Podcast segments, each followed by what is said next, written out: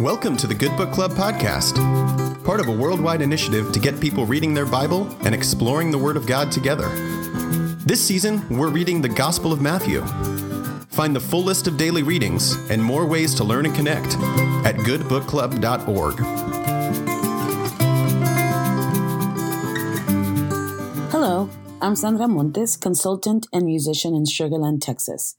Today's reading for the Good Book Club is from the Gospel of Matthew chapter 4, verse 23 to chapter 5, verse 20. Jesus went throughout Galilee, teaching in their synagogues and proclaiming the good news of the kingdom and curing every disease and every sickness among the people. So his fame spread throughout all Syria, and they brought to him all the sick, those who were afflicted with various diseases and pains, demoniacs, epileptics, and paralytics, and he cured them and great crowds followed him from Galilee, the Decapolis, Jerusalem, Judea, and from beyond the Jordan. When Jesus saw the crowds, he went up the mountain, and after he sat down, his disciples came to him. Then he began to speak and taught them, saying, Blessed are the poor in spirit, for theirs is the kingdom of heaven. Blessed are those who mourn, for they will be comforted. Blessed are the meek, for they will inherit the earth. Blessed are those who hunger and thirst for righteousness, for they will be filled. Blessed are the merciful, for they will receive mercy. Blessed are the pure in heart, for they will see God. Blessed are the peacemakers, for they will be called children of God. Blessed are those who are persecuted for righteousness' sake, for theirs is the kingdom of heaven. Blessed are you when people revile you and persecute you and utter all kinds of evil against you falsely on my account. Rejoice and be glad, for your reward is great in heaven, for in the same way they persecuted the prophets who were before you. You are the salt of the earth. But if salt has lost its taste, how can its saltiness be restored? It is no longer good for anything, but is thrown out and trampled underfoot. You are the light of the world. A city built on a hill cannot be hid. No one, after lighting a lamp, puts it under the bushel basket, but on the lampstand, and it gives light to all in the house. In the same way, let your light shine before others so that they may see your good works and give glory to your Father in heaven. Do not think that I have come to abolish the law or the prophets.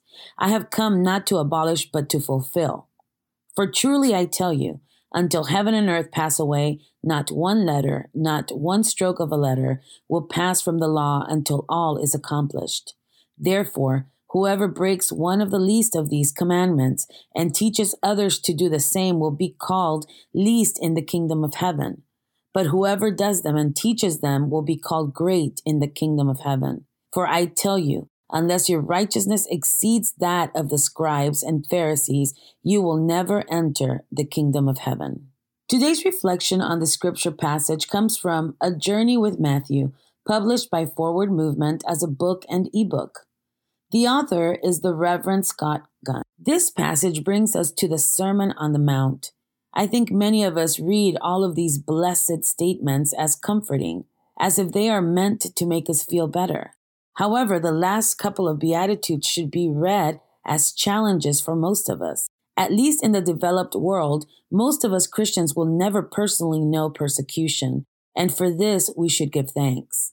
However, I think the gospel is suggesting that if we are really following Jesus, if we fully accept his invitation to be faithful, our very lives will be both witnesses to Jesus and challenges to the world. When we proclaim the good news of the kingdom, we are subverting the empire of our time.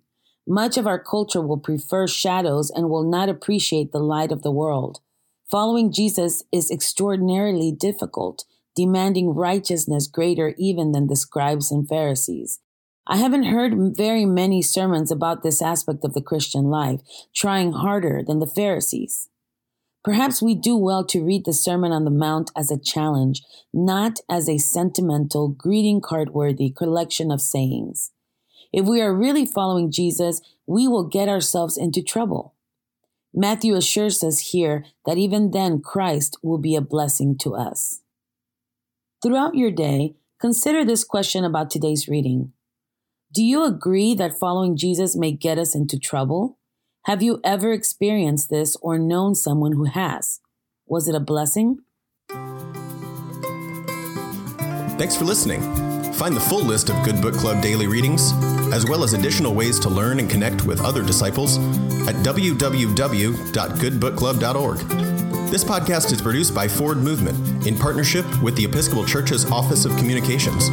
Learn more at forwardmovement.org and episcopalchurch.org.